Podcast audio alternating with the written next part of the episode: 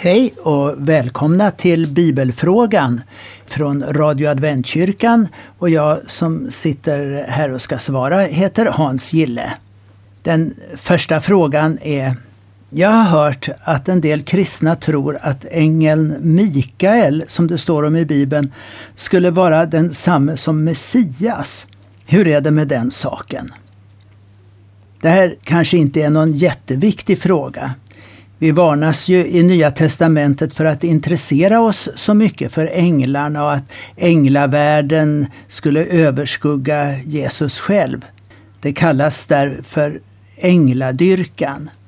Olika försök som människor gjort när de mött en ängel till att dyrka eller visa vördnad för denne på något sätt har ofta tillbakavisats. Samtidigt är ju ängeln en Guds representant och talesperson till oss och som sån har den en enorm makt och kräver vår respekt. Ta till exempel när Mose har sin erfarenhet av Gud vid den där brinnande busken i öknen. Så säger ju Gud sitt namn, Javé, eller Jag är, alltså Gud själv. Men eh, om vi läser verkligen vad som hände där i Andra Mosebok 3 och 2 så står det där visade sig Herrens ängel för honom i en eldslåga som slog upp ur en törnbuske. Man frågar sig då, var det Gud själv eller var det en ängel? En människa kan ju inte se Gud och samtidigt överleva. Inte nu i alla fall. Så det ser ut som att eh, ett möte med en ängel är nog gott nog för oss som en uppenbarelse av Gud själv. Mose måste ta av sig sandalerna, står det, för han stod på helig mark. Många år senare när Josua står beredd att inta staden Jeriko, den första de stöter på, så möter han en man med ett draget svärd utanför lägret. Tydligen ser han först inte det gudomliga, för han frågar honom vän eller fiende. Men mannen säger att han är anförare av Herrens här. Och du kan läsa om det i Josua 4.14. Herren och Herrens ängel blir alltså här rätt synonymt åtminstone från vår mänskliga synvinkel. Vad har då detta det här med frågan att göra som vi hade? Vem är ärkeängeln Mikael? Jo, att vi kan se att skillnaden för oss inte är så stor antingen det är en Herrens ängel eller Herren själv. Vi har ibland samma svårighet att särskilja på Gud, Fader och Sonen. Guds namn var Javé, jag är. Och Jesus säger om sig själv, jag är och jag och Fadern är ett. Om vi läser i Johannes det trettonde kapitlet. Och ändå så var de ju två personer. Men låt oss gå vidare. I Judas brev läser vi om ärkeängeln Mikael 1 och 9. Och det gäller tvisten om Mose kropp. Det är ju så att Mose aldrig fick komma in i Kanans land utan han fick dö där på berget sedan han hade fått se in i landet. Men man hittade aldrig Mose kropp och därför den här texten i Judas brev där det står alltså i vers 9 men när ärkeängeln Mikael tvistade med djävulen om Mose kropp vågade han inte uttala någon hånfull dom över honom utan sa må Herren straffa dig. Om vi sen går ännu längre fram så ser vi att på förklaringsberget så möts ju Elia, Mose och Jesus. Mose var en av dem alltså. Hur var det möjligt för de här två avsomnade herrarna från forntiden att finnas där? Ja, Jesus säger i Johannes 11 och 25, Jag är uppståndelsen och livet. Man kan säga att båda var där på grund av Jesus. Jesus hade inte dött än som ett offer för våra synder, Så Satan kunde ju ha något att säga om att Jesus ville ta ut ett förskott på den här frälsningen och uppståndelsen. Moses blev uppväckt. Men det är inte änglar utan Jesus själv som har makt till uppståndelsen. Ändå står det att det är ärkeängeln Mikael som är där. Och då Jesus är livgivaren så får vi tvisten som står här eftersom Satan antagligen menade sig ha äganderätt till alla i dödsriket.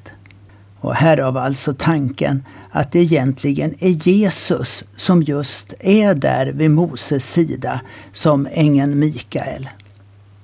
Paulus ser ju Jesus i den 40-åriga ökenvandringen som Israel hade och menar att Jesus var med där. Låt oss se första Korinterna 10 och 4.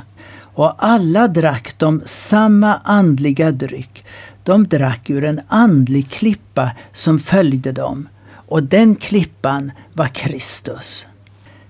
Så den som har nycklarna till döden och dödsriket, det är ju Jesus. Det står, var inte rädd.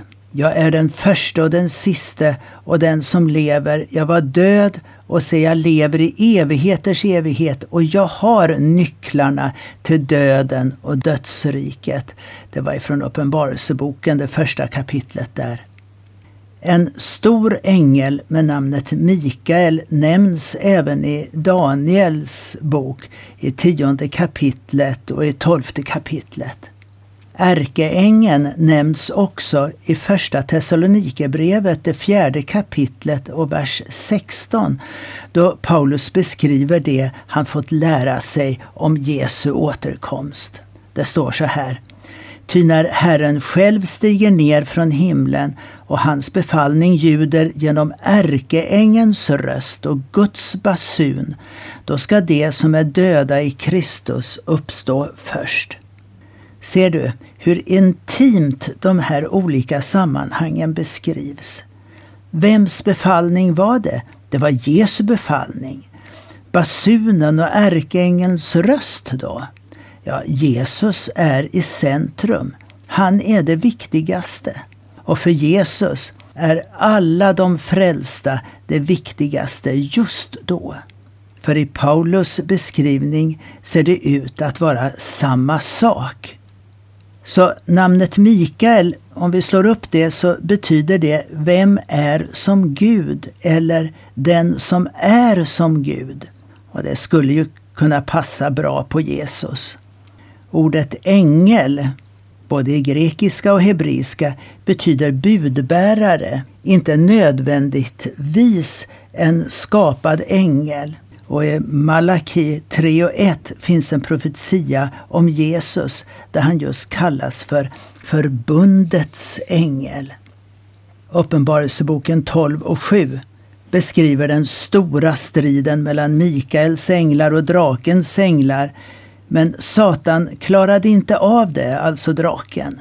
Mikael segrade och den stora draken, den gamla ormen, djävulen, kastades ner på jorden. Hur vanns segern? Genom Mikael, ja, men i vers 11 så står det att det var genom Lammets blod. Så det är den stora striden mellan Satan och Kristus. Och vi läser att väldet, ja, det blev den smordes, alltså Jesus. I Uppenbarelseboken 19 11-16 är det Jesus som leder himmelens härar. Och jag såg att Seth Erlandsson, en av översättarna av folkbibeln, säger följande i hans studier i Daniels bok, lektion 9. Han poängterar där att sammanhanget inte är solklart.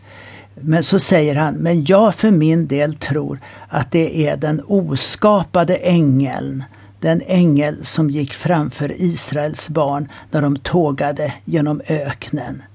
Är Mikael någon annan än Jesus? Ja, om så skulle vara fallet så är de så intimt förbundna med varandra att från vårt perspektiv är det ändå densamme. precis som med Herren Jehova och Herrens ängel som Mose mötte. Så har jag en fråga till här och eh, den är så här. Var det svårt att förstå det som Luther tog upp när han började predika rättfärdiggörelse genom tro? Nej, det var inte svårt vill jag säga. Men nu ser vi ju sakerna med perspektivet från vår egen tid. Men även då var det inte svårt att förstå. Nej, men desto svårare kanske att acceptera bland vissa. Att bibelordet kunde förstås av vanliga människor var för vissa på den tiden helt otänkbart. Och fortfarande idag så finns inom vissa kretsar en eh, tanken på att vissa böcker i Bibeln inte bör studeras annat än om man har kanske en präst eller biskop som leder det hela. Men läser vi Nya testamentet så ser vi hur lärjungarna hela tiden utgick från att lyssnarna kunde verkligen förstå och i den mån de var läskunniga så kunde de göra precis som de intresserade i Berea som det står om i Apostlagärningarna 17 och 11 och forskade dagligen i skrifterna för att se om det kunde förhålla sig så. Därför blev det viktigt att Bibeln kunde läsas också på folkets språk på Luthers tid. Visserligen fanns det bibelöversättningar till tyska innan det, men principen att låta vanligt folk läsa och förstå, det var reformationens stora bibliska landvinning. Och så då det här med tron och nåden och frälsningen. Ja, Nya testamentet är klart och tydligt. Messias, Frälsaren hade nu kommit och med det var vägen öppen för var och en som ville tro och ta emot. Inte lag och fromma gärningar utan människans enkla personliga tro. Jag tänker på Apostlagärningarna 13, 38 och 39. Ni ska alltså veta, mina bröder, att genom honom, alltså Jesus, förkunna syndernas förlåtelse för er och genom honom blir var och en som tror rättfärdig och friad från allt det som ni inte kunde frias från medan ni stod under Mose lag. Men eh, det föll inte på läppen för dem den gången alltid och så eh, läser vi där att hedningarna hörde det och blev glada och prisade ordet om Herren. Alla som var bestämda till evigt liv, de skulle få det. Var det lätt att förstå?